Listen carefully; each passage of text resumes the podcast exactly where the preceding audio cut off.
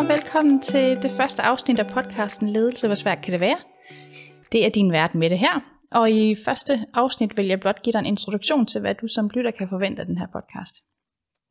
Jeg hedder Mette Kro, og jeg har virksomheden Novité, hvor jeg hjælper nye ledere med at stå endnu stærkere i deres rolle.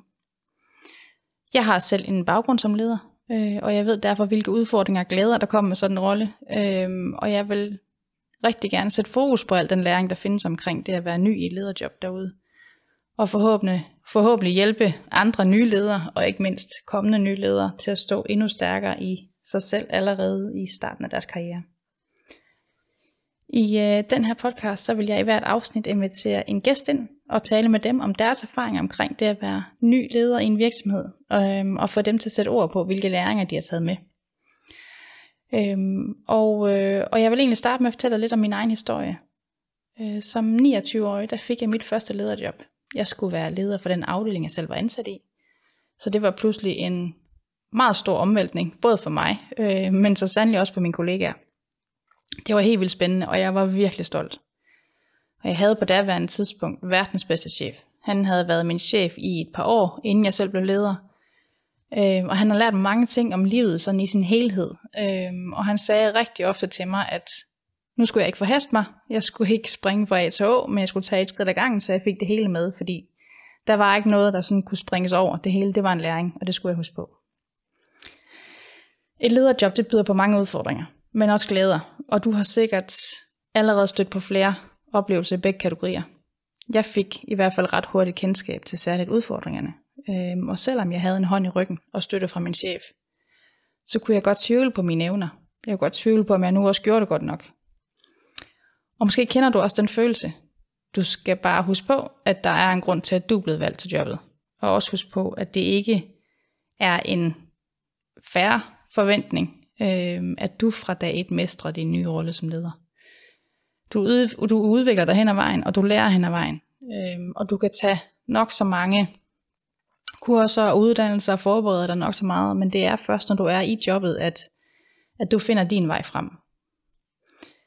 Jeg var ung i mit første lederjob, og jeg havde egentlig bare travlt med at, at løbe så hurtigt jeg kunne op ad stigen. Øh, og hvis jeg kunne, så ville jeg meget gerne springe et eller trin, to trin over, så jeg nåede toppen hurtigere. Det resulterede bare i, at jeg desværre glemte at lytte, og dermed også glemte at have mig selv med.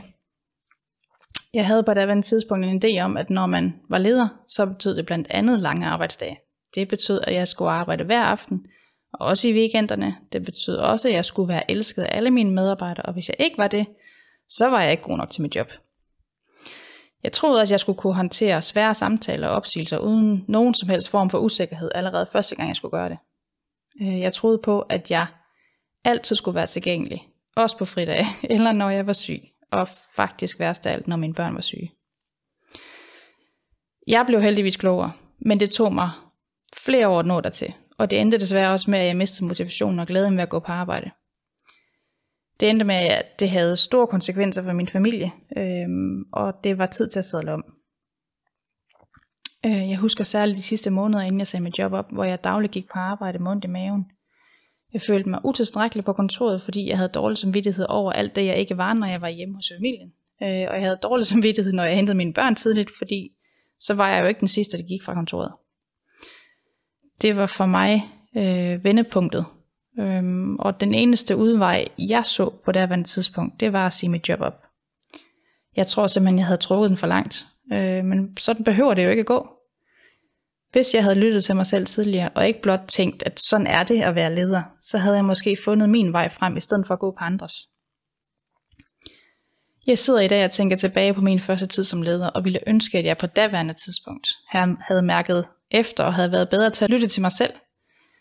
Øhm, vi er alle forskellige, øhm, og derfor så er der heller ikke en opskrift på, hvordan man er en, en rigtig leder.